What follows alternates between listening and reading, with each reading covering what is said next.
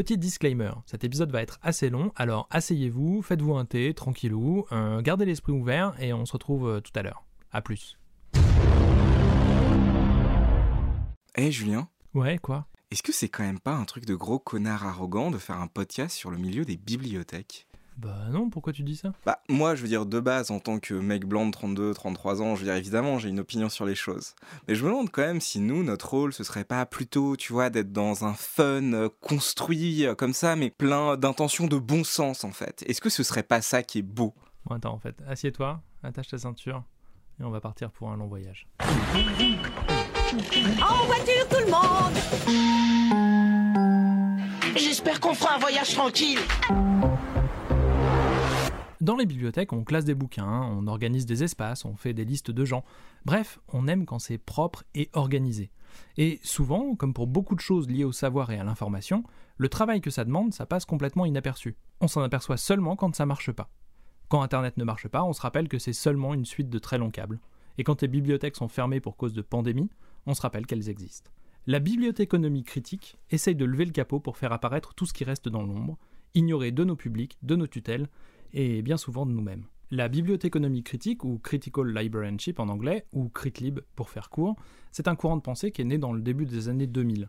Il serait hyper fastidieux de vous en faire ici un historique complet, mais je vous invite à regarder la biblio qu'on met en description, et plus particulièrement une revue de littérature de 2015 qui s'appelle A Decade of Critical Information Literacy par Imon Tiwell. C'est long et dense, mais ça résume à peu près une centaine de papiers, donc vous plaignez pas.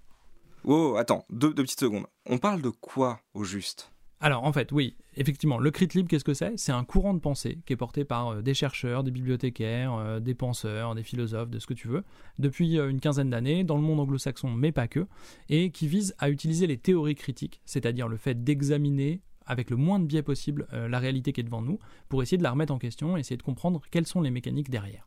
Et où est-ce qu'on va les trouver du coup ces articles majoritairement? Et donc, on les trouve dans des articles scientifiques, dans des journaux scientifiques, euh, qui sont publiés majoritairement en anglais, mais vous pouvez tout simplement aussi trouver avec le hashtag CritLib sur, euh, sur Twitter ou sur le, le site qui va rassembler un peu toutes les ressources, qui est euh, critlib.org. Donc plutôt que de faire dans l'encyclopédisme, parce que c'est pas trop notre truc, vous l'avez compris, on va regarder un article que je trouve particulièrement intéressant, qui date de 2019 et qui s'appelle What is critical in critical librarianship? Qu'est-ce qui est important dans la bibliothéconomie critique? C'est écrit par Emily Drabinski, dont on a déjà cité le nom dans un précédent épisode, et qui est bibliothécaire dans une université de New York, et par ailleurs, elle a été élue il n'y a pas si longtemps présidente de l'ALA, l'association des bibliothécaires américains. Drabinski, c'est un peu une figure importante du mouvement des Critlib. Elle a commencé très tôt à étudier le sujet et à publier des papiers. Et ce qui est intéressant, c'est que son point d'entrée, c'est pas l'inclusion des publics ou la difficile mixité de genre et d'origine dans les profils des bibliothécaires. Non, c'est vachement plus matérialiste que ça. Son entrée, c'est le catalogage et la classification. Mais euh, du coup tu veux dire qu'elle est chiante? Elle est lesbienne et marxiste. Ça disqualifie du coup ou pas? C'est quand même plutôt stylé.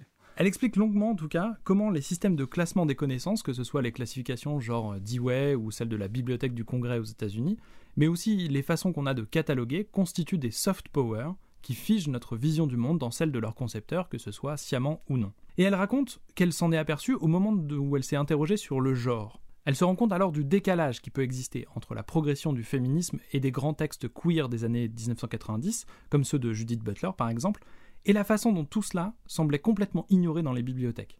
Elle parle aussi du fait que la marginalisation qu'elle ressentait dans tous les pans de la société du fait d'être lesbienne, elle en ressentait les mêmes effets dans ses classifications hétéronormées quand elle n'était pas carrément homophobe. Et ce qu'elle conclut, c'est pas qu'il faut renverser la table, brûler tous les exemplaires de la classification de Dewey ou juste se barrer et déserter le monde des bibliothèques. Non, elle a choisi plutôt une approche critique, c'est-à-dire d'essayer de décortiquer et de comprendre pourquoi on en est arrivé là. Mais est-ce que commencer à sous-entendre que parce que l'homosexualité était en maladie mentale dans la D-Web pendant longtemps, ça veut vraiment dire que c'est de l'homophobie ou c'est pas une sincère envie d'un thérapeute d'aider ces communautés?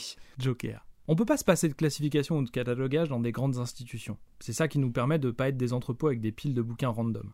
Mais en revanche, ce qu'on doit faire, c'est s'interroger, remettre en question et enseigner ces disciplines de façon critique. Comprendre d'où vient le problème et essayer d'y remédier de l'intérieur. L'objectif de la bibliothéconomie critique, il apparaît donc assez clairement. Il faut comprendre comment tout ça marche. Là encore, Drabinsky, elle prend plein de précautions. Le mouvement CritLib, c'est pas un mouvement qui est unifié. Contrairement à ce que pourraient penser deux trois éditorialistes de droite, il n'y a pas de complot mondial pour la repentance et le grand remplacement. Ce qu'il y a plutôt, et c'est mignon la façon dont elle le décrit, c'est un genre de grand chapiteau virtuel sous lequel toutes celles et ceux qui se posent des questions sont les bienvenus et peuvent échanger avec les autres et discuter de comment on peut bousculer un peu le statu quo, comment on peut porter les voix des groupes minoritaires, et comment on peut essayer de déconcentrer le pouvoir qui au final reste dans les mains de peu de gens. Et ce grand chapiteau, il repose sur un certain nombre de piquets qu'ils soutiennent comme des genres de principes de la pensée critique, et c'est ce qu'on va voir maintenant. Deux connards dans un bibliobus. Premier principe, la bibliothéconomie critique interroge la façon dont le pouvoir s'exerce.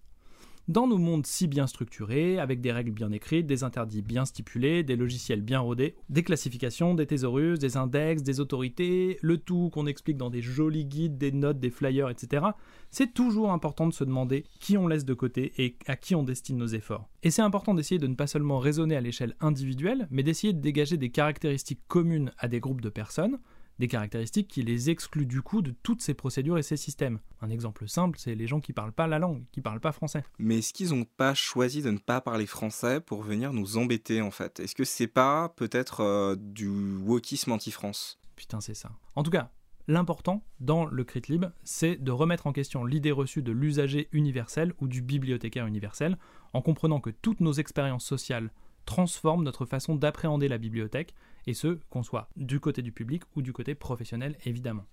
Le deuxième pilier de la bibliothéconomie critique, c'est de prendre en compte le contexte social, économique, politique dans lequel évoluent les bibliothèques, évidemment. Donc là, on est face à une thématique qui est assez ancienne et qui s'appelle la thématique du savoir situé, qu'on doit à Donna Haraway à la fin des années 80. Pour le dire hyper vite, désolé si je caricature. Bon, qu'est-ce que ça veut dire? Ça veut dire que de la même façon que les questions ou les besoins qui amènent les publics dans les bibliothèques dépendent d'énormément de paramètres, les réponses à leur apporter ne peuvent pas être stéréotypées. Si un SDF vient vous demander des renseignements pour mettre ses affaires dans un casier le temps d'aller au bain-douche, c'est pas la même chose et pas la même réponse que vous ferez à un touriste en goguette qui veut laisser ses valoches le temps d'aller visiter un musée. Et cet exemple illustre aussi les débats internes qu'on peut tous imaginer sur où on met le curseur entre la souplesse et la discipline, entre la sécurité et la confiance. Troisième principe, la bibliothéconomie critique rend visible le travail invisible. Alors le travail en bibliothèque, on va pas se mentir, il est assez invisible. Il y a suffisamment de drama sur les réseaux sociaux tous les jours à ce sujet-là. Et attention là, on va rentrer dans une partie qui est un peu délicate à plusieurs points de vue. Ce que Drabinski elle décrit, c'est le fait que les publics et les tutelles, elles méconnaissent le travail des bibliothécaires, notamment le travail sur les collections, et qu'il nous faut être hyper conscient que la façon dont nous présentons les choses impacte la façon dont nous sommes perçus. Concrètement, si une tutelle présente la bibliothèque comme un espace public qui décrit les services et les actions culturelles et oublie de parler des acquisitions, des collections, ça rend ce travail-là invisible. Et du coup, ça peut être aussi un vecteur de légitimation des coupes de budget d'acquisition, ou même des coupes de personnel. Il y a là besoin aussi d'un regard critique construit pour rendre visible et bénéfique le travail des bibliothécaires. On parle du coup de comment on évalue l'action des bibliothèques. On compte les prêts, c'est cool, on compte les publics qui viennent, c'est super, on compte les gens qui fréquentent les animations, génial, ceux qui suivent les formations, etc. Mais on a besoin de critères plus nuancés pour tenir compte aussi de la charge émotionnelle qui est la nôtre, pour aller au-delà de la simple ligne statistique et essayer d'appréhender l'impact que nous avons sur la vie de nos publics. Mais évaluer, euh, truc de droite. Alors euh, ouais, si c'est avec des chiffres, mais par contre si c'est avec des smileys, truc de gauche. Donc évaluer avec de l'amour, Truc de gauche, évaluer avec des chiffres, truc de droite. mettre un chiffre sur ton amour. Centriste. Ouais. Ouais. Ouais, c'est c'est pas faux. Alors, quatrième principe, celui-là, il en a un peu velu. Alors, euh, restez avec moi. La bibliothéconomie critique articule les infrastructures qui permettent certaines pistes de recherche et pas d'autres. Ici, on parle d'un exemple qui est très universitaire, mais en fait, c'est pas si difficile que ça de faire la transcription vers des bibliothèques publiques. Le point de départ, c'est que les bibliothèques constituent les sources utilisées par les chercheurs pour élaborer de nouveaux savoirs, que ce soit par les bouquins ou les articles scientifiques ou les bases de données, on s'en fout. Si on ne propose des documents que de grands éditeurs ou issus des mêmes courants de pensée, on manque une part importante du savoir qui est créé dans des structures plus petites, dans les fanzines par exemple. Bon, bref, des visions du monde et de la connaissance qui soient moins exposées. Et au final, c'est pareil dans les bibliothèques publiques. Si dans ton fond, t'as que des romans de quelques grands éditeurs, qui ont une ligne honorable mais pas forcément des chantres de la nouveauté, quelle imagination on va accompagner chez nos lecteurs? Si tous les documentaires traitent des mêmes sujets et que des pans entiers de la connaissance sont absents, parce qu'ils sont considérés comme trop pointus, comment on peut donner le goût de ces sujets-là? Et dans un axe encore plus précis, c'est la question du catalogage sur lequel elle revient un peu régulièrement. Pas de king shaming, Julien. Si on fait cataloguer tous nos fonds par des boîtes extérieures, qu'est-ce qui nous garantit que l'indexation, par exemple, ne sera pas le reflet des intérêts de cette boîte? Mais, au fait, et quand c'est nous qui cataloguons Est-ce qu'on serait pas biaisé? Est-ce qu'il faudrait pas qu'on soit vigilant non seulement à la diversité dans nos équipes, savoir situer, on se rappelle, mais aussi à comment on aborde ces sujets, et donc surveiller ces biais et l'impact négatif qu'on pourrait avoir dans telle ou telle situation Cinquième principe, la bibliothéconomie critique sait que le monde pourrait être différent. Ça c'est vraiment vraiment cool. Au cœur de la pensée critique, il y a l'idée que le monde peut changer, que c'est pas fini, que tout n'est pas figé dans le marbre, que c'est pas comme ça et puis c'est tout. Comprendre la construction de ce qui nous entoure, des structures de pouvoir, des relations que nous nouons, de nos conditions de travail, ça permet de tout poser comme interrogeable, comme négociable, de se dire qu'on peut tout faire différemment de ce qu'on faisait la veille. On a un pouvoir incroyable, qui est celui de définir pour les autres ce qui est bon, ce qui est bien. Et la bibliothéconomie critique, elle nous invite à questionner ce pouvoir et ses limites. C'est d'ailleurs le meilleur résumé de ce qu'est la CritLib. C'est remettre en doute des évidences, se questionner et questionner le quotidien. Est-ce qu'on autorise la bouffe? Et pourquoi? Est-ce que le règlement sur le bruit est là pour nous préserver ou pour préserver les publics? Se mettre dans l'état d'esprit critique de se poser toutes ces questions, c'est aussi fluidifier les processus de décision.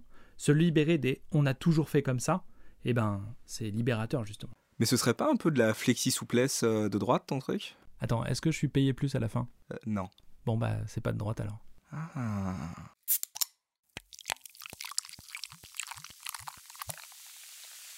Alors maintenant qu'on a compris un peu quels sont les principes de la bibliothéconomie critique, Émilie Drabinski, elle liste un peu les gros dossiers sur lesquels on doit se pencher en tant que profession. Parce que dans notre contexte, le boulot que nous faisons, il a une importance. Dans l'accès à l'information, dans la construction des imaginaires, dans la remise en question du monde dans son ensemble. Mais pour ça, il faut commencer à nous remettre en question nous-mêmes. La première question qu'il faut se poser, c'est qui sommes-nous? Et on se heurte déjà au premier tabou, le tabou absolu pour nous.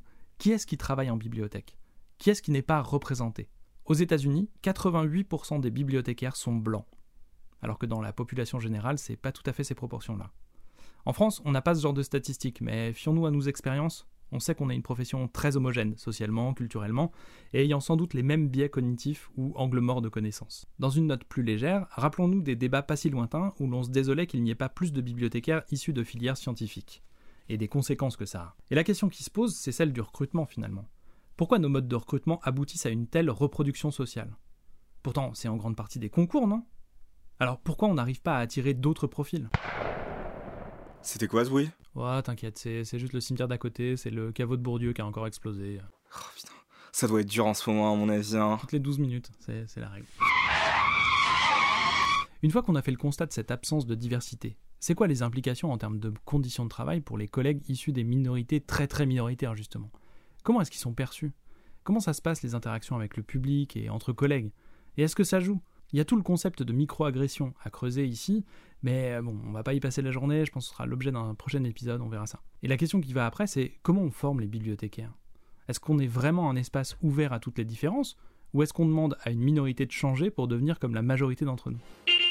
Troisième problème, est-ce que vraiment on agit, nous, pour le changement? Bon, on a déjà parlé de tout ça dans l'épisode sur la participation, mais en gros, la question qu'on doit se poser, c'est comment on agit pour encapaciter nos publics. Qu'est-ce qu'on fait depuis la plus petite action d'accessibilité du catalogue encore, la gestion du bruit dans les espaces, et jusqu'à la formation à une pensée critique Et donc, comment on fait pour leur permettre de comprendre les mécaniques de la bibliothèque même, et les structures de pouvoir à leur tour?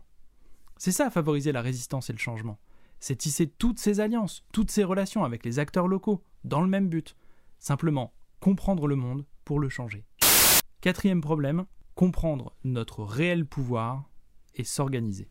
On vit dans un monde dur. Il est dur pour nous les bibliothécaires parce qu'on est attaqué souvent par les coupes budgétaires, par des réflexions sur notre travail ou nos conditions de travail même. Aux États-Unis en ce moment, il y a même des associations religieuses qui forment leurs militants à aller regarder les comptes sur les réseaux sociaux des bibliothécaires pour les dénoncer s'ils estiment que leur comportement ou leurs opinions ne correspondent pas aux valeurs de l'Amérique chrétienne. Super ambiance. Tout ça est lié dans de belles constructions qui se tiennent et qui s'entretiennent. Eh ben, à nous aussi de construire des trucs. À nous de structurer et d'organiser. Parce que c'est ça qu'on sait faire. La conclusion de Drabinski, elle est pour ça inspirante.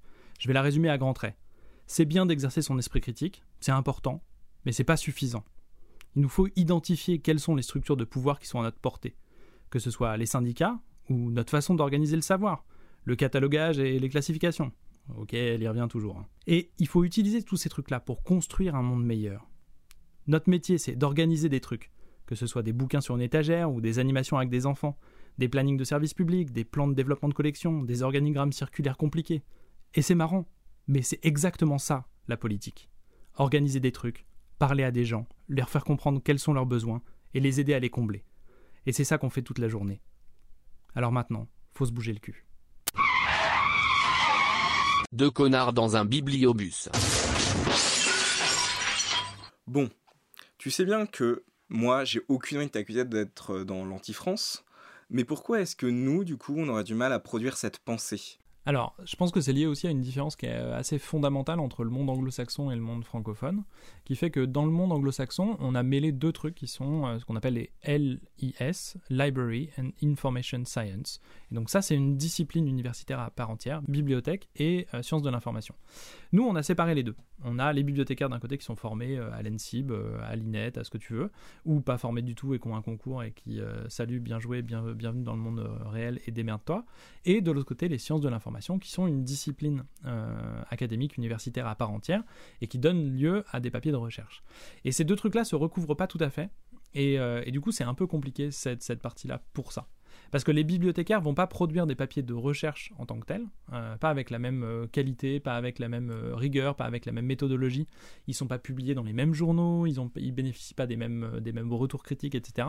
Donc essentiellement, ce que les bibliothécaires vont publier, c'est des travaux de recherche qui vont être bah, les mémoires de conservateurs, les mémoires de bibliothécaires, quelques articles dans le BBF qui n'est pas tout à fait un journal scientifique non plus, ne hein, faut pas déconner, euh, les articles dans les revues pro, etc. À l'inverse euh, euh, des, bibliothécaires américains qui, eux, vont publier dans des journaux, à comité de lecture, à des journaux qui sont qualifiés de, scientifiques pour de vrai. Ça reste des praticiens, mais qui ont aussi une formation de théoriciens. Et nous, à partir de là, si on pose du coup le fait qu'on n'a pas de formation scientifique, si on part aussi du principe que le métier de bibliothécaire, c'est quelque chose qui est fait de beaucoup de tâches du quotidien, répétitives, comment est-ce qu'on peut du coup produire cette pensée? C'est compliqué. Je suis pas forcément un grand défenseur non plus de, l'académie au sens propre et euh, qu'on doit produire une pensée académique ou universitaire euh, de base. C'est pas c'est pas un gage, euh, un critère de sérieux, etc. Je pense qu'au contraire, on publie, en fait, on produit énormément de pensée critique, de pensée réflexive au quotidien. Euh, c'est juste qu'on n'a pas nécessairement les structures pour les euh, publier, justement, pour les développer, pour les communiquer avec la communauté. Donc ça, c'est le premier truc. Le deuxième truc, c'est que, comme tu le disais, on est sur, euh, sur un métier qui est inscrit dans des routines, dans du quotidien, qui nous donne pas nécessairement, et c'est encore plus valable si tu prends en compte le tamis du, grade, du statut, etc., qui nous donne pas suffisamment d'espace pour réfléchir à notre métier, pour penser notre métier. Et ça, c'est une vraie problématique. Je pense que toutes les organisations qui parviennent à dégager du temps collectif sur penser son métier, faire de la veille, réfléchir, débattre, aller chercher d'autres champs disciplinaires pour, pour s'enrichir, là-dessus on gagne. Et j'ai l'impression qu'il y a une espèce de pudeur en fait dans notre métier bibliothécaire où par, je pense, une bonne volonté, mais qui se dévoie. On considère que le temps passé à réfléchir nos pratiques, à réfléchir notre métier, à penser notre métier, c'est du temps qu'on est en train de voler aux usagers, aux collègues, à la collectivité qui nous emploie. Et surtout, quand on ne parle pas de penser euh, des conditions de travail extrêmement, au final, basiques, mais de penser en fait le sens qu'on lui donne, d'essayer d'avoir une réflexion au long terme, d'essayer de reprendre au final ce qui fait la pensée scientifique, c'est-à-dire quelque chose sur le temps long, qui s'éprouve, qui se repense, et au final dans la pensée scientifique où ce qu'on essaie de faire c'est quand même de prouver qu'on a tort dans ce qu'on pense. Et s'acharner à prouver qu'on a tort de penser ce qu'on pense, ça demande beaucoup d'humilité, certes, beaucoup d'apprentissage aussi, mais beaucoup de temps. Ouais, ouais, il y, a, vraiment ce, côté-là où, euh, le, moindre, la moindre tâche qui n'est pas immédiatement reliée à une tâche effective, concrète, de premier niveau euh, avec notre fiche de poste, est perçue comme étant euh, du vol de, biens communs, du vol de temps commun, etc. Et ça, c'est vraiment, c'est vraiment, vraiment délicat. c'est pas, pas le cas partout, hein, heureusement. Il y a plein de, il y a plein d'institutions qui arrivent quand même à dégager du temps. Et puis, il y a plein d'endroits aussi où on peut voler ce temps-là. Euh, soyons, soyons le plus efficace possible là-dessus. Euh, si vous êtes capable de passer un peu inaperçu, si vous avez le temps de glandouiller sur, euh, sur Facebook, si vous avez le temps de faire d'autres trucs, prenez ce temps-là. Hein. Je dirais, clairement, allez-y, il n'y a, pas de, a pas de problème. Glandez sur Facebook et en même temps, avalez-vous deux trois papiers universitaires de temps en temps et, et prenez ce temps-là. Et après, discutez-en à la machine à café, en service public, discutez-en avec les usagers, avec vos tutelles, avec tout le monde. Parce que c'est comme ça qu'on arrivera à faire quelque chose. Je pense qu'il y a un profond désespoir en plus qu'on peut ressortir quand on sent qu'on n'est pas du tout à notre place dans ce métier, quand on sent que nos valeurs ne coïncident pas avec celles du métier qu'on exerce, quand on sent une pression tellement lourde de notre hiérarchie qu'on a le sentiment que toutes nos actions sont dévoyées, que notre initiative se fait tuer, que tout ce qu'on veut. Et je suis convaincu que lire des papiers critiques sur le métier, ça va pas nécessairement faire évoluer nos conditions, mais ça peut en tout cas servir de boussole. Et je pense qu'on se sent beaucoup, beaucoup, beaucoup moins impuissant quand on peut s'entourer de concepts, s'appuyer sur des vrais raisonnements qui expliquent ce qui ne va pas et pourquoi. Et surtout, je pense que quand on va loin dans la pensée critique, on se rend compte de quelque chose qui est que l'écrante majorité de nos problèmes, en fait, sont structurels.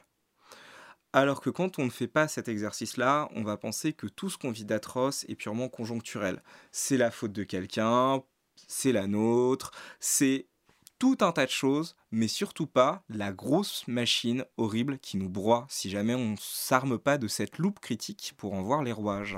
Absolument.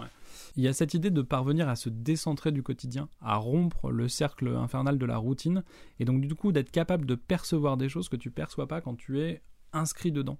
Euh, il y a un moment en fait où tu te dis oh là c'est vraiment euh, insupportable avec les usagers parce que euh, les publics qui viennent tous les jours on a des conflits à propos de la nourriture et de la boisson c'est chiant et tout et en fait, il y a peut-être un moment, il y a le petit pas de côté qui est de te dire attends, 90% des, des, des, conflits viennent du fait qu'on n'autorise pas à boire et à manger à la bibliothèque?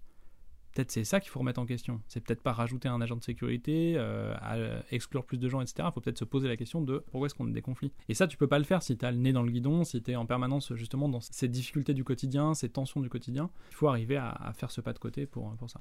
Et je pense que ça peut être un exercice intéressant à faire, de se poser trois minutes, de respirer un grand coup et de se demander est-ce que j'ai l'impression que ma pratique professionnelle est un incendie ininterrompu depuis trois ans sur lequel je passe ma vie à essayer de jeter des seaux?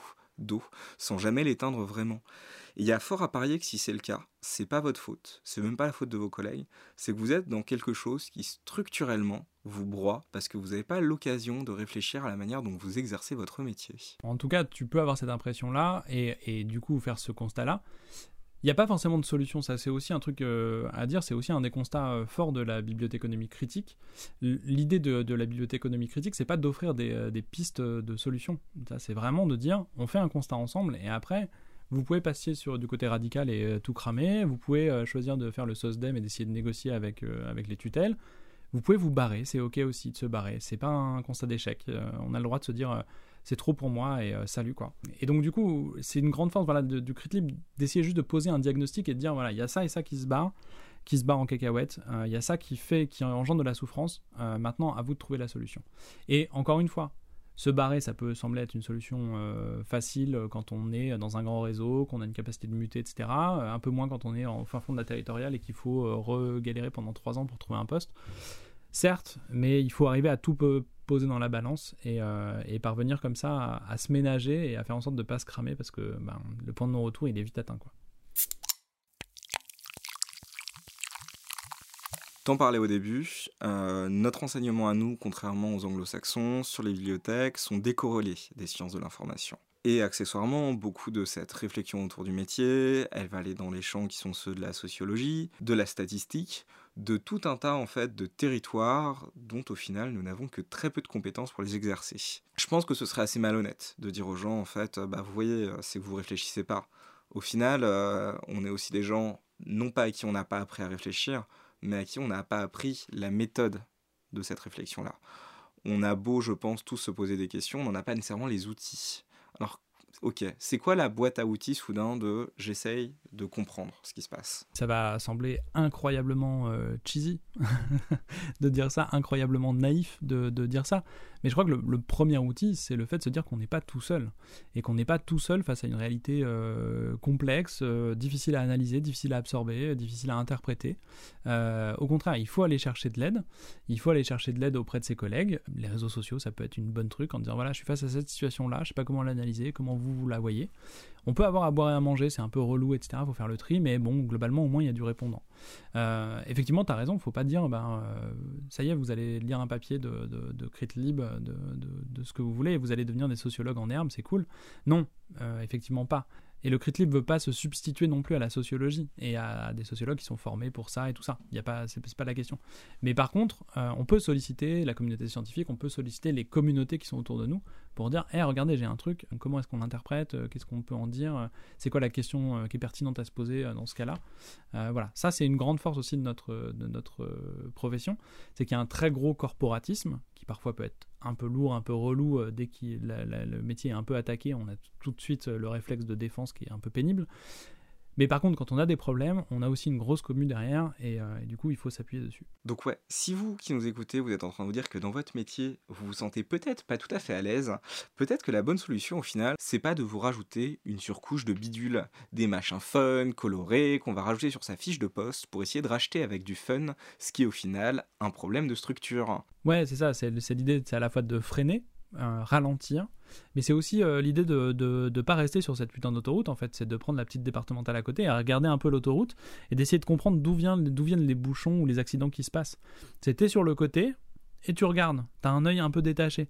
Et toi, t'avances, tu vois, tu fais ton travail, tu fais ton métier, tu vas du point A au point B, tu arrives à remplir tes objectifs, à faire tes trucs, à faire ce que tu as envie de faire, ce qui te fait plaisir de faire. Mais juste, moins vite, tranquille, prendre le temps de regarder, de mesurer les impacts, de mesurer avec qui on travaille et avec qui on ne travaille pas, de mesurer pourquoi est-ce que les, publics qu'on sert viennent et pourquoi ils viennent pas, et de prendre le temps de faire ça. Si t'as le nez dans le guidon, tout ce que tu vas faire c'est de prendre un mur. J'ai l'impression que ça reprend pas mal les critiques qu'on faisait dans Mourir pour son métier, qui est que puisqu'on a l'impression de faire un métier euh, qui est un métier du doux, du fun, du livre, et on en faisait le diagnostic que du coup ça nous emmenait parfois dans des terrains de grande souffrance sans y réfléchir.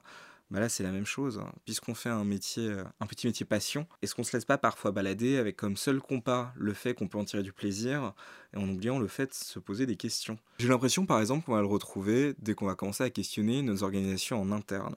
On va se rendre compte par exemple que beaucoup de modèles tels qu'on les pratique et qui n'ont pas fait l'objet de réflexion vont finir par devenir des pyramides euh, insupportables.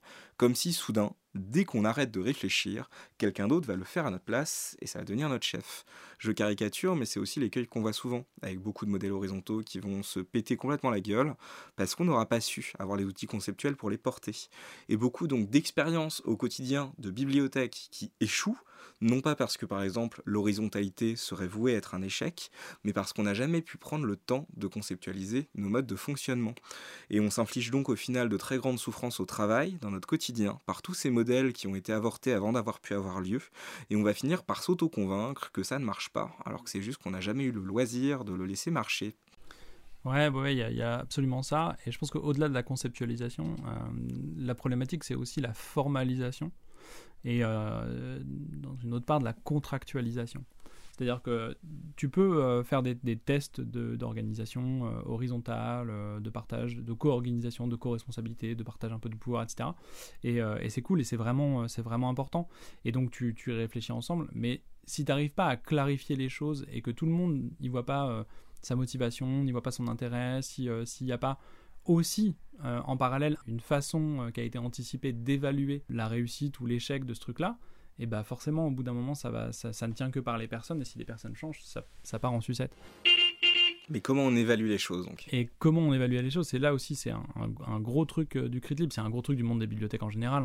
Hein. J'ai l'impression que ça fait, ça fait 40 000 ans qu'on se pose la même question, c'est-à-dire on compte le nombre de prêts, c'est pas suffisant, on compte le nombre de gens qui rentrent, c'est pas suffisant, on compte le nombre d'actions, c'est pas suffisant. Euh, il y a la tentation euh, un peu partout. Je sais que dans le réseau Anythink, dans le Colorado, il y avait l'idée d'essayer de mesurer le bonheur des gens, ce qui est une vaste entreprise et qui pour l'instant, je crois, n'est pas couronnée de succès, mais euh, de voir dans quelle mesure les bibliothèques impactent le bonheur des gens. Il y, a eu, euh, il y a eu plusieurs tentatives aussi qui sont intéressantes de mesure de l'impact des bibliothèques sur l'économie. Euh, mais bon, est-ce que c'est trop de droite? Peut-être. Mais, euh, mais il y aurait sans doute à, mesurer ça, mesurer ce que dit aussi Emily Drabinski, la charge émotionnelle qui est la nôtre. Parce qu'il y a ce qu'on, la, fatigue classique, il y a des tâches classiques, et puis il y a tout le reste. On fait un métier qui est au contact des publics. Alors d'accord, on n'est pas infirmier aux urgences, hein, tout va bien, mais malgré tout, il y a quand même une charge émotionnelle, il y a un prix qui est à payer là-dessus, euh, et, qu'il faudrait mieux quantifier pour pouvoir mieux le valoriser auprès de nos tutelles, de nos financeurs, de nos décideurs, euh, faire en sorte que tout ça, soit pris en compte, et pas seulement le nombre de gens qui viennent, le nombre de gens qui sont formés dans nos ateliers, le nombre de gens qui assistent aux différentes actions culturelles, ou le nombre de prêts. La thématique de l'évaluation, c'est une thématique qui est centrale dans, dans beaucoup de choses. C'est comment est-ce qu'on évalue l'action qu'on a, le prix qu'on paye pour cette action-là. Et si du coup, il y a un équilibrage qui se fait ou pas. Est-ce que ça vaut le coup de s'en prendre plein la gueule ou est-ce que ça vaut pas le coup? Est-ce que quelle est la, partie de s'en prendre plein la gueule qu'on peut accepter au quotidien parce que elle est incompressible et que du coup euh, voilà Euh, c'est quoi cette partie là qui est incompressible? Qu'est-ce qu'on accepte quoi? Est-ce qu'on accepte un connard dans la journée? Est-ce qu'on accepte un sale fonctionnaire? Est-ce qu'on accepte plutôt deux enculés? Enfin je sais pas. Je sais pas où est la limite là Ouais, mais comment on justifie ce temps qu'on va prendre pour penser notre métier? Ok, il y a un double travail à faire. Le premier, c'est de se dire, oui, c'est sérieux. Oui, ça correspond à tes tâches professionnelles. Ça fait partie du taf que de se poser des questions sur ton taf. Ça, c'est évident. La deuxième des considérations, c'est de se dire que on ne pourra rien changer ou faire évoluer si on n'a pas pris le temps de faire un examen critique de ce qui se passe. Si on n'a pas pris le temps d'ouvrir le capot de ce métier, de regarder un peu quels sont les problèmes qui sont structurels, qui viennent par structure, par les formations, par le recrutement, par le fonctionnement des tutelles, etc., et qui nous amènent tout ce merdier-là, on ne pourra pas désosser ce merdier-là pour rebâtir un truc un peu propre si on n'a pas compris d'où venait la merde avant. Et donc c'est pas non seulement c'est essentiel de prendre ce, ce temps-là, mais c'est une condition obligatoire pour pouvoir changer quoi que ce soit. Il faut pas oublier un truc, on nie souvent le fait que bibliothécaire, ouais, ça peut nous faire souffrir. Mais nous-mêmes, on nie beaucoup trop souvent le fait que si jamais on ralentit un peu, personne va crever. Que si jamais on la prend, cette petite bretelle, pour regarder pourquoi tout ça, ça déconne, et à la fin de la journée, il y aura peut-être un peu moins de services dans votre bibliothèque, mais quand même beaucoup plus de bibliothécaires qui seront pas en train d'enchaîner des burn-out. Et il paraît que c'est plutôt pas mal.